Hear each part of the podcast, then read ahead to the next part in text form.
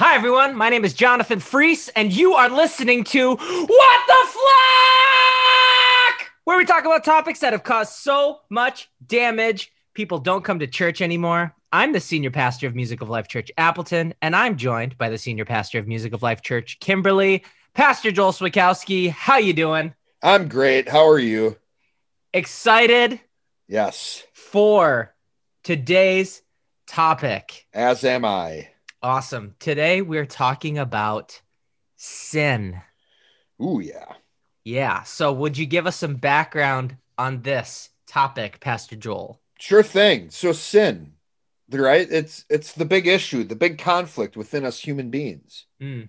Is this the thing that needs to be overcome within us? How do we deal with sin? So we know we all have sin. So the the, the history background of this is we humans are all sinners. Mm. So what do we do? How do we overcome it? How do we deal with it? So that's really the the background is simply that. This is the the big conflict within us human beings. Nice. So, how have people been hurt by this in the church? This actually might be the one topic that's the root of the most damage in the church. Not only in what sin is and what that means to us as human beings, but how it's been defined and how it's been applied in the church is a whole other issue. So we all sin, yet within the church, there are competing perspectives on how to deal with it.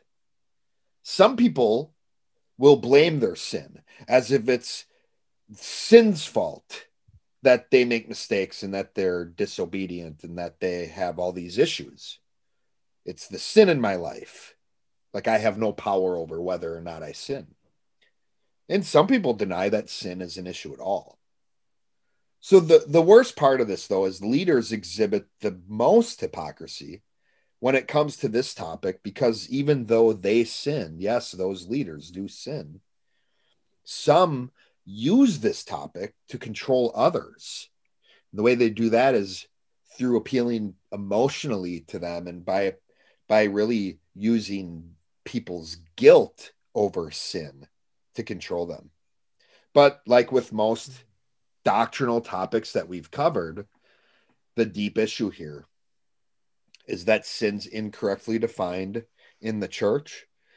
And we what we end up seeing is the application then is people are treated like animals or like robots. In other words, people are treated the same.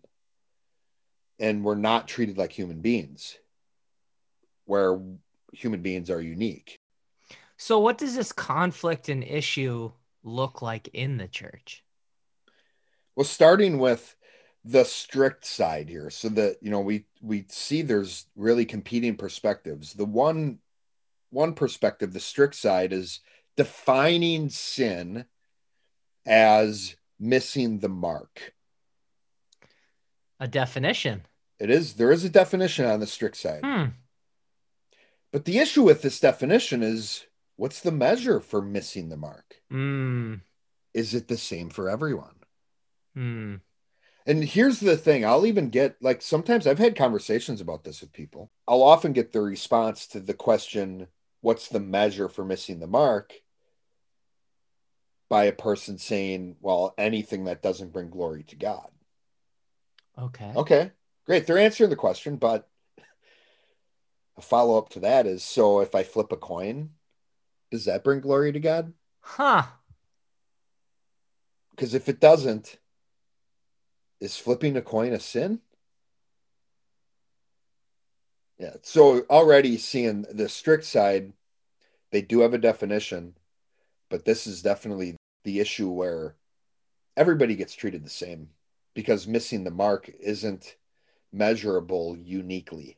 Ah, sure. So there's not. So it's there's kind of no way, or it's difficult to prove what missing the mark actually means. Right, right. Okay. Cool. So, how does someone who believes that sin's missing the mark support that perspective with the Bible? Well, I can't necessarily point to the Bible for support here, but Bible dictionaries that so called Bible scholars often use will find the definition of sin in those dictionaries as miss the mark.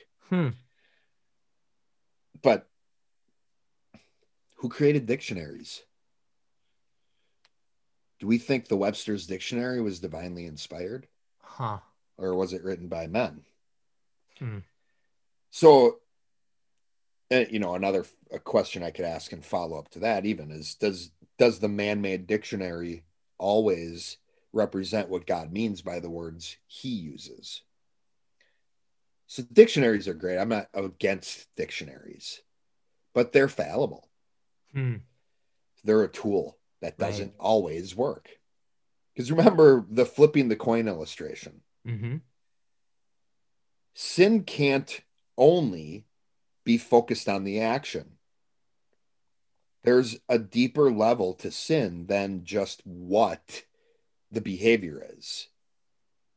And that's really the strict side, missing the mark. One of the big issues there is that it does focus only on the behavior. Hmm. Wow. Yeah, now we're getting into past. I can see how we're getting into past podcasts because this missing the mark, what the mark is, is, you know, I can see that being things that possibly can be measured, like not drinking, not smoking, all of these things where a man is labeling what that mark is. So if you do drink, you're sinning. Bingo. You've missed the mark. Because I can measure that. Right. I can absolutely. measure I can measure what it is that you're doing. And as long as it's, you know, kind of traditionally a bad thing, then you've missed the mark. You're sinning. And but we've seen, you know, in the, like the drinking episode, for instance, hmm we showed how drinking isn't always wrong. Right. Right. So therefore, if th- that's why this is such an issue because it Mhm. does treat everyone the same and it doesn't account for the how and why behind the action. Right. So okay, so someone has this strict perspective and and they're coming towards me. How do people how would I argue against this? You know, what's the actual issue going on here, Pastor Joel? Well, I'd ask if it was me, I would ask, how do you measure missing the mark? Like we Aha. talked about it just a little earlier. So, in other words, what's what is the mark? And and this is where hopefully at this hopefully you know in this part of the conversation the person's actually wanting to understand and hopefully my goal is to understand them. But as we continue to discuss this one of the things that i'd like to bring up is you know jesus says if you look on a woman with lust in your heart you have sinned. Hmm. where's the action there? Because he accounts that if a married man does that he would account that as adultery yet there was actually no intercourse Hmm. there was no action, but it was still sin. You know, and James in his letter says if you if you know to do something and you don't do it, it is sin to that person. So where's the blanket application there? How does that apply to every human being? Because we don't all know the same thing. Wow. Well, that is a great perspective. So let me so let me summarize this this strict perspective. So the church has misdefined and misapplied the doctrine of sin. And they define it as missing the mark using the dictionary as the standard and focusing on the actions and behavior that is the same for everyone, essentially treating everyone the same, making everyone a robot. So everyone is treated like a robot or judged with that same uh, ba- uh you know that same level based upon their behavior Right. with a bad definition with a bad application Absolutely. Wow. Awesome. Well, then let's jump to the loose perspective. Well, actually, before we do that, look at that. We have a call from McMillan, Alabama. All right. Pastor Richard Tater, you are on the line. Hello, Pastor Joel and Pastor Jonathan. This is Pastor Richard Tater calling y'all saying, God bless you both. I was always taught that sin was defined by the Old Testament laws. Now, gentlemen, I have a photographic memory. I, I, I never shared that with y'all before, but I always knew this couldn't be the answer because Abraham, Moses, and several others broke these laws, and God still considered them friends. Uh, what I learned from my mentors was a pastor can't appear to be wrong. So whenever young whippersnappers like y'all would point out this contradiction, I was supposed to distract or intimidate y'all until y'all stopped asking questions. Well, thanks for sharing, Pastor Tater. I have a question. If if you have a photographic memory, then you ought to know the definition from the Bible, right? Uh, correct. Romans 14 23. Whatsoever is not of faith is sin. well, here's the thing I knew the definition of faith, but I never understood it until your show on faith. That's why I wanted to know when you were going to do a show on faith. However, the restoration program is helping me understand all of this. I can't wait for shows on grace and salvation. I will definitely have somewhat to say on those matters. Those are the topics that will close out season two, Pastor Tater. Excellent. I'm going to hang up and listen. This was my favorite podcast. To hate. God bless. Alrighty. Thank you for the call, Pastor Tater. Pastor Joel, any thoughts? Restoration has given him all the answers, especially Uh-huh. to these, you know, key doctrine. And now I have the question how would missing the mark fit the verse that he quoted? Romans 14 23. Whatsoever is not of faith is sin. We saw faith as a belief in something without seeing either because it's invisible or it hasn't happened yet. And everyone has a different level of faith, which would then imply sin is going to look different for everyone. And that point runs throughout the Bible. So are you going to stick with the man made dictionary or the word of God? Nice. So, what's the other side of the argument, Pastor Joel? The loose side is I no longer sin. You know, I'm a Christian. I am made righteous through Christ. Mm, You know what? Second Corinthians 5:21 even says, He made him who knew no sin to be sin on our behalf, so that we might become the righteousness of God in him. And 1 Peter 1:16 says we are declared holy. So that's really the loose side is I don't have sin in my life anymore. Wow. So, how have people been hurt by that perspective? people are being hurt because people are sinning. Even believers sin. You know, First John 1 8 says, if we believers say that we have no sin, we deceive ourselves and the truth is not in us. So we, even believers, sin and we're hurting people with this perspective because we're giving them a rationalization to not make up for the sin in their life. Now, there's a contradiction. Everyone sins and I don't sin cannot both be true. Mm, We also saw that our bodies give us a feeling when we sin, right. which we call guilt. Everyone feels this, and trying to ignore this feeling, trying to ignore the guilt we have in our lives can lead to depression. So, really, want the question I have is how have people, if, if I'm going to answer the question, how have people been hurt by this perspective? I follow it up with this question Are we leading people into depression with this loose perspective? Are we helping people be more depressed by reinforcing this flawed belief that we no longer sin? Hmm. Because then where, you know, where would that guilt be coming from, right? Great. Yes. Where where is that coming from? And that's and that's one of the reasons it does lead to depression if it's not dealt with. Hmm. These people will spend more effort instead of dealing with the guilt in the right way, which we talked about confession and repentance in earlier episodes. I try to overcome that feeling through effort by just trying to make myself feel better by overcoming that feeling as a cause. But we know that guilt is an effect of some deeper thought process issue.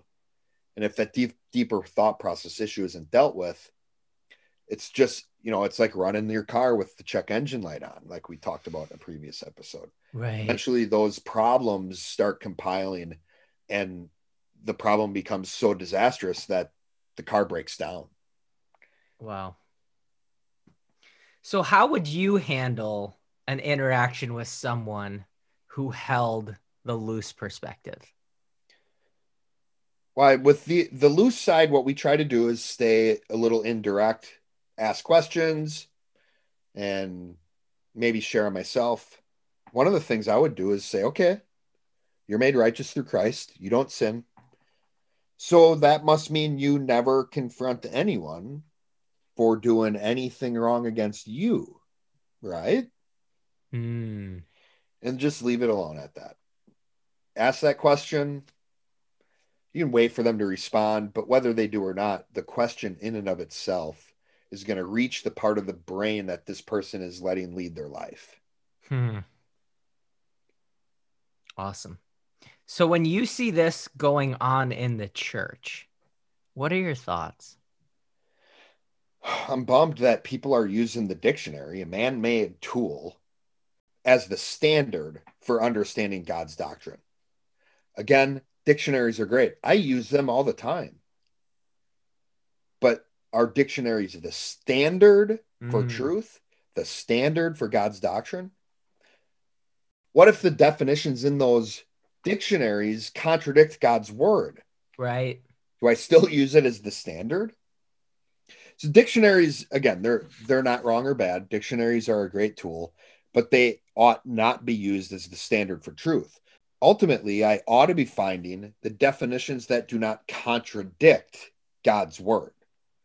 Definitions that apply throughout the entire Bible. So then the, I see this manifest itself in three categories there's the people that we feel sorry for. I feel sorry for the people who say they have no sin. Yet the sin in their own lives results in guilt, which damages them and other people when they ignore it. If I feel guilt from the sin in my life, it's not just me that is hurt when I ignore it. I'm also hurting the other people, especially if that sin was against someone else. Mhm. So the big issue here is these people are ignoring the abuse that's happening to others, but not to them, which can lead to depression. So, this is man made doctrine. We talked about how the Bible said to deal with sin through confession and repentance and forgiveness. And through that, we see the way we understand those key doctrine actually is helping people. Then there's the people we understand. I understand why why people do what they do when they know they sin and they know others sin, yet they don't have a standard for what sin actually is. So these people may have a hard time dealing with sin due to their misunderstanding of it. These may even be people who get sinned against or who sin others and jump right to the forgiveness. You know, they don't understand how to deal with it. So they do what you know what they think is right but their standard is flawed Mm. but these people do know sin is an issue and they may even be the the type of people who think sin is the same for everybody or because they don't necessarily have a standard a lot of times these people that we understand are determining sin in people's lives based on the actions the behavior alone Mm. Then there's the people that we're impressed with. I'm impressed with the people who know that they sin and they know how to deal with the sin in their own life. In fact, one of the big reasons I look up to these people is these people are first looking to find the sin in their own life Mm. before they look for the sin in others. That's awesome. So, what is our ultimate answer it as it relates to sin, Pastor Joel?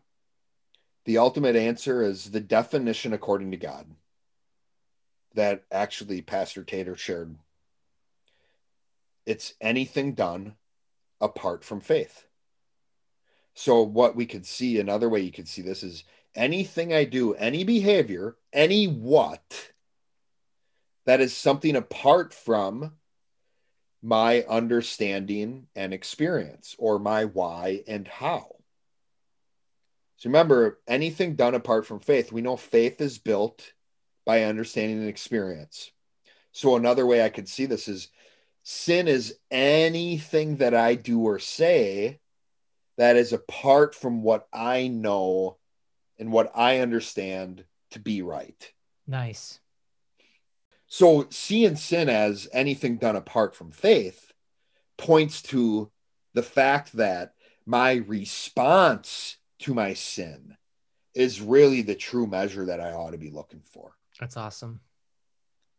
We saw in James 4:17, to him therefore that knoweth to do good and doeth it not, to him it is sin. This falls in line. This is a great application verse to the verse Pastor Tater shared from Romans 14 23. Nice. Because here what we see to him, a unique person that knows to do good and does it not, to him it is sin. This is one of those verses that our original senior pastor from Music Life Church used to say, Man, Pastor Joel, Pastor Jonathan, this is one of those verses that I read in the Bible, and I'd think, man, I wish I didn't read that verse. Mm. Why? Because it convicted him as a unique person. It removed his ability to look at sin just as a what. And now it also mattered what I know to be true, what I believe, and the my thought process, my beliefs, my worldview, all that plays a part in in in my sin, the same as it does in my faith. And we even see John 15, 22, another way to look at this to really prove that sin is much more than just what, but it's also the how and why. Jesus says in John 15, 22, if I had not come and spoken to them, they would have no sin, but now they have no excuse for their sin.